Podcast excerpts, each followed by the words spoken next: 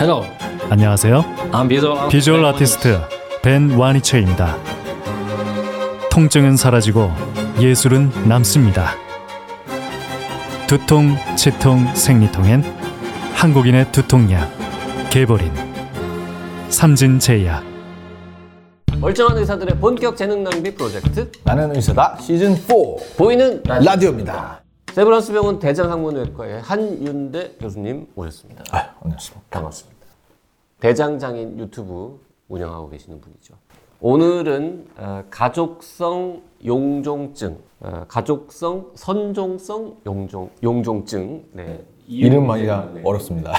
네. 요게 이제 사실 어, 대장암을 일으킬 수 있는 그런 병이죠. 네, 그런 병이고 이제 가족성이라는 게 붙어 있으니까 이제 유전 관련돼 가지고 가족성 선종성 용종증 아이고 어려운데 말하기 어렵죠. 네. 이 저 가운데 선종성 없이 가족성 용종증 이렇게만 말해도 같은 말입니까?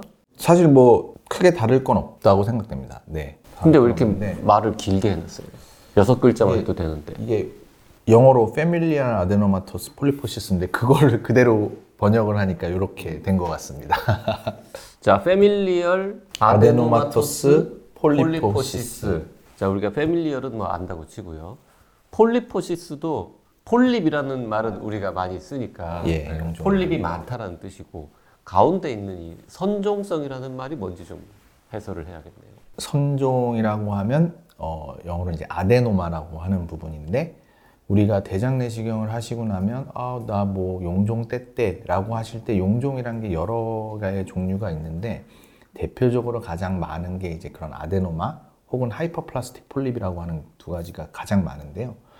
어, hyperplastic polyp이라는 건 과증식성 용종을 얘기하는데 그런 부분은 사실 염증이나 이런 거랑은 관련돼도 좀 암이랑은 좀 관련성이 없다고 보는 편인데요.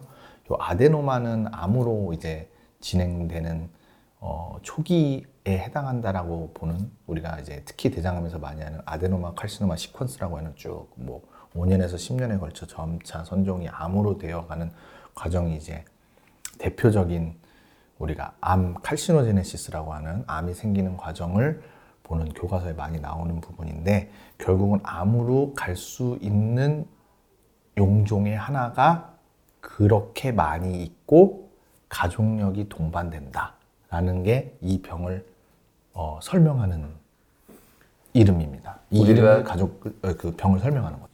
건강검진에서 대장 내시경을 하다가 용종이 발견돼요. 네, 그러면 몇 개 발견되지 않습니까 보통? 그렇죠. 네, 두세 개, 뭐 많으면 열 개.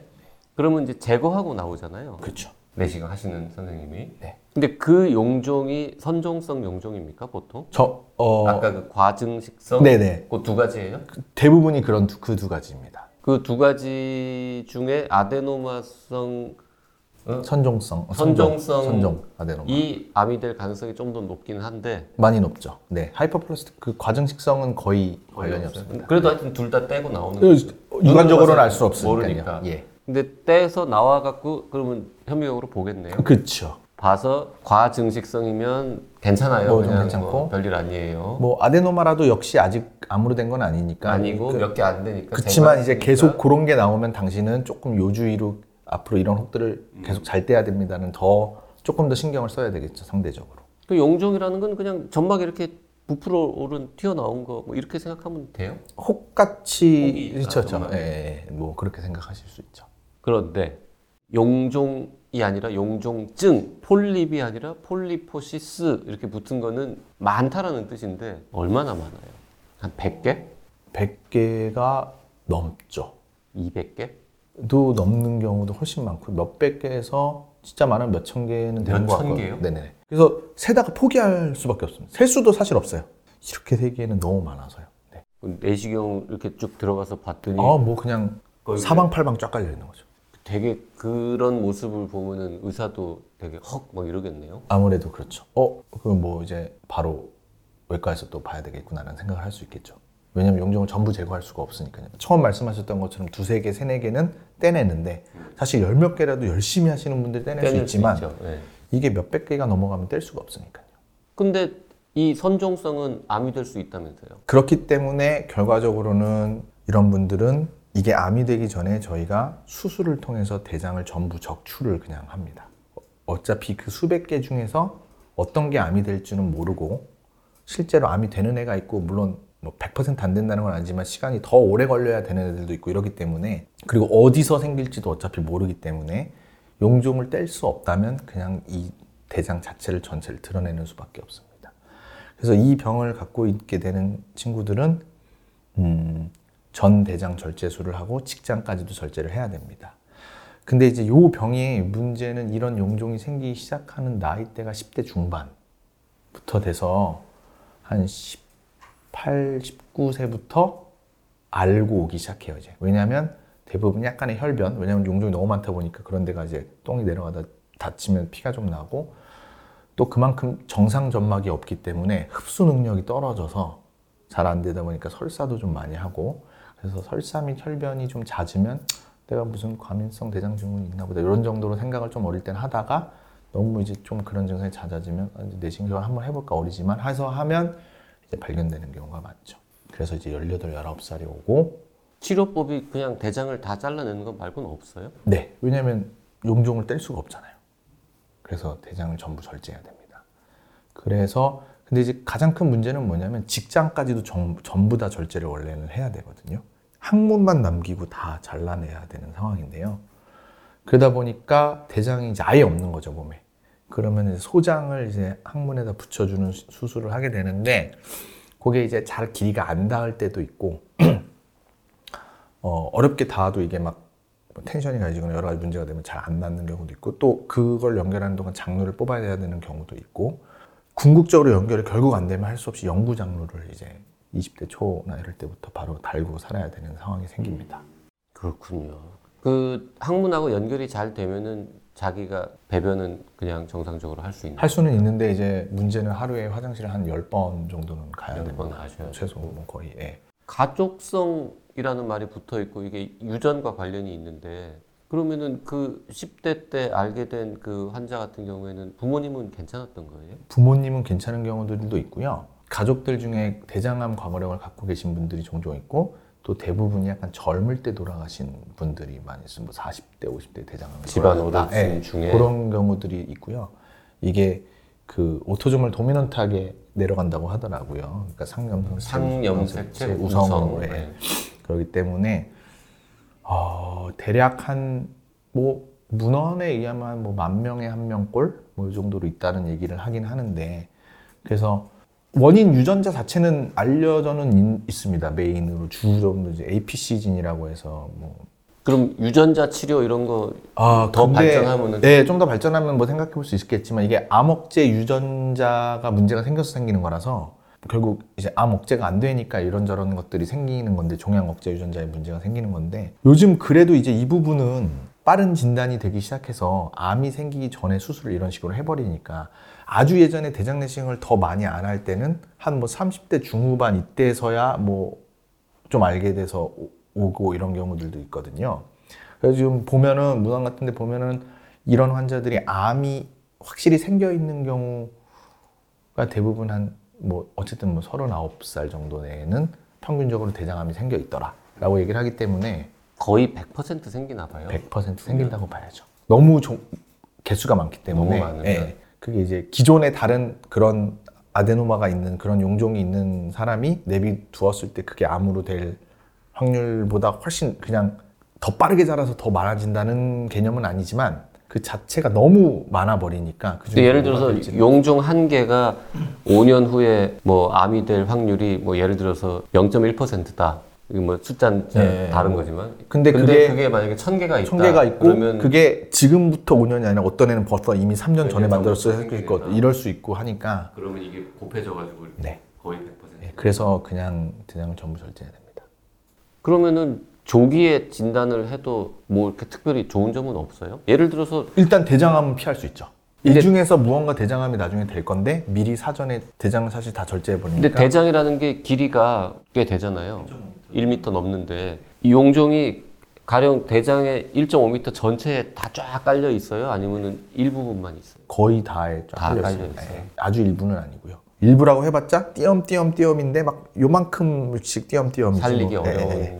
그런 위치입니다. 그래서 이제 외과 의사로서의 가장 걱정은 이제 다 자르고 나면 소장을 항문에 연결했을 때 굉장히 막 변 보는 게 힘들고 막 설사를 많이 하고 이런 부분들 하고 그 회장낭을 내려서 연결하는 게 사실 쉽지가 않기 때문에 그리고 이제 문합이 잘 여- 유지가 되기 어렵고 초반에 막 그런 부분들도 있어서 그리고 삶의 질의 측면에서는 적어도 직장이 있는 게 좋기 때문에 대부분의 환자들이 이제 이런 병을 알게 되면 알고 오면서 장루를 안 하게 해달라고 하고 옵니다.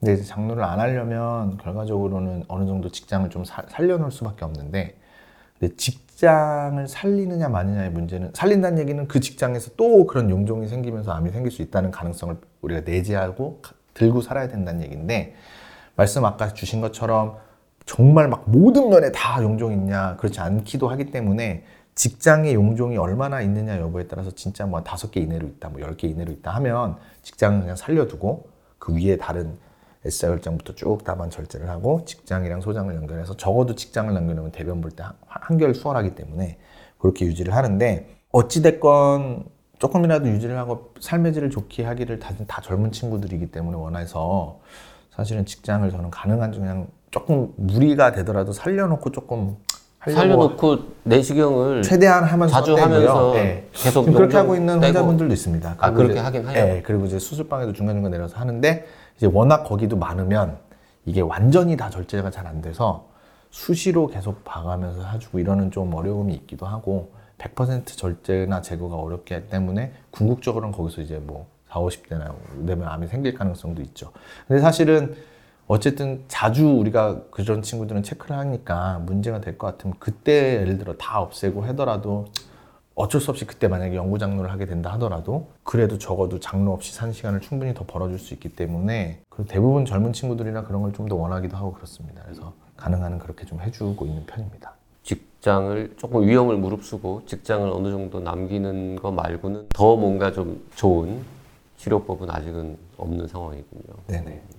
망막 검사 하다가 알게 되는 경우가 있다는 건 무슨 얘기예요? 아, 그거는 이제 가장 큰, 이제 사실 말씀드렸지만 그런 대장암이 생길 확률이 굉장히 높고 거의 뭐 내비두면 뭐 40대 전에 암이 생기는 건 거의 기정사실이 돼 있는 상황이지만 이미 그렇게 되기 십몇 년 전에 저희가 대장을 다 절제를 해버리니까 대장암으로 인해 이 사람이 문제가 되는 경우는 사실 많지 않고요.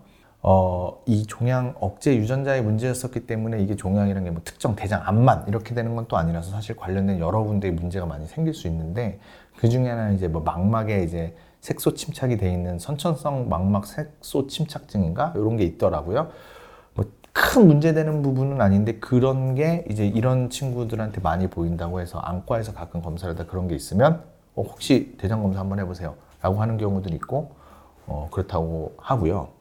그 외에도 이제 제 환자들도 좀 있는데 그래서 요즘은 대장암이 아주 예전에는 이런 환자가 대장암으로 문제가 많이 됐지만 이제는 대장 내시경과 이런 게 많아서 대장암으로는 문제가 거의 잘 안 되는데 그 이외의 것들이 또 많이 생기거든요. 대표적인 두 가지가 이제 십이지장에 혹이 생겨서 거기도 또 이제 어떤 소장에 혹이 생기는 것처럼 또 있기는 생겨서 십이지장에 adenoma가 생기면서 이제 십이지장 암처럼 되는 확률이 좀 있고 십이지장에 생긴 용종은 내시경으로 제거하고 할 수 있죠. 하면 되고 뭐 실제로 암으로까지 생기는 경우는 한 5% 정도밖에 채 안 된다고는 하는데 그렇다 하더라도 일반인에 비하면 거의 뭐 몇십 배에서 100배 이상의 높은 확률이 이미 갖춰진 거라 위내시경 이런 것도 항상 하고 있어야 되고요. 그다음 또 하나가 이제 desmoid tumor 그 한국말로는 유건종이라고 하던데 육 유건종. 유건종 네, desmoid tumor라는 거는 이제 한 40몇 센치짜리도 하나 뗀, 뗀 적이 있는데 우리 친구 배 이만한 거 배 십자가로 갈라갖고 떼어서 잘 살고 있는 우리 그 친구도 한 20대 아직 된 친구 있는데 그, 그 유건종이라는 건 뭐예요?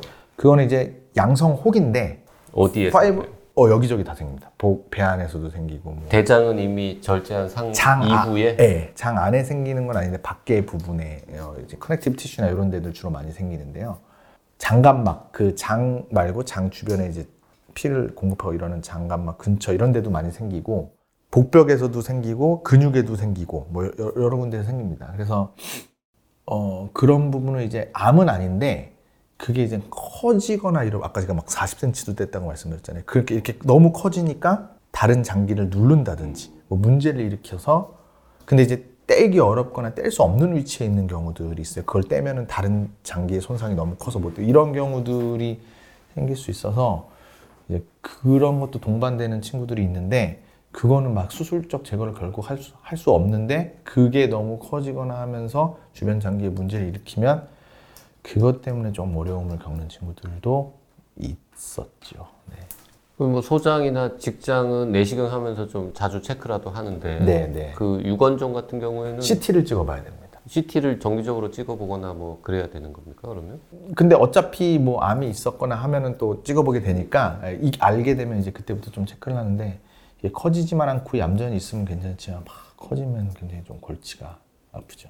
요즘 그런 것 때문에 문제가 되는 경우가 더 많아요. 그 이제 유전성이니까 아무래도 이제 만약에 형제 자매 중에 한 명이 발생을 했다 그러면은 어 가족들 다 검사해봐야죠. 형제 자매들 검사를 예, 예. 하고 그럼요. 검, 현재는 다 괜찮은데 그러면은 형 누나 오빠 뭐 이런 사람들은 계속 확률이 있는 거죠. 아 근데 이게 그때 없었으면 상관이 없어요. 그러니까 이제 그 시점에 이제 확인을 했는데 아 몇 살까지 안 생기면 괜찮은 거예요? 대부분 10대 초, 초중반에 생기기 때문에 예. 뭐한 20몇 살, 30살인데 그 예를 들어서 않으면 15세인 늦게 생기는 경우는 조금 환자가 나, 나왔는데 거기 이제 뭐 20세 뭐 23세 이런 형제 자매들이 있으면은 검사를 다 해보는데 그렇죠.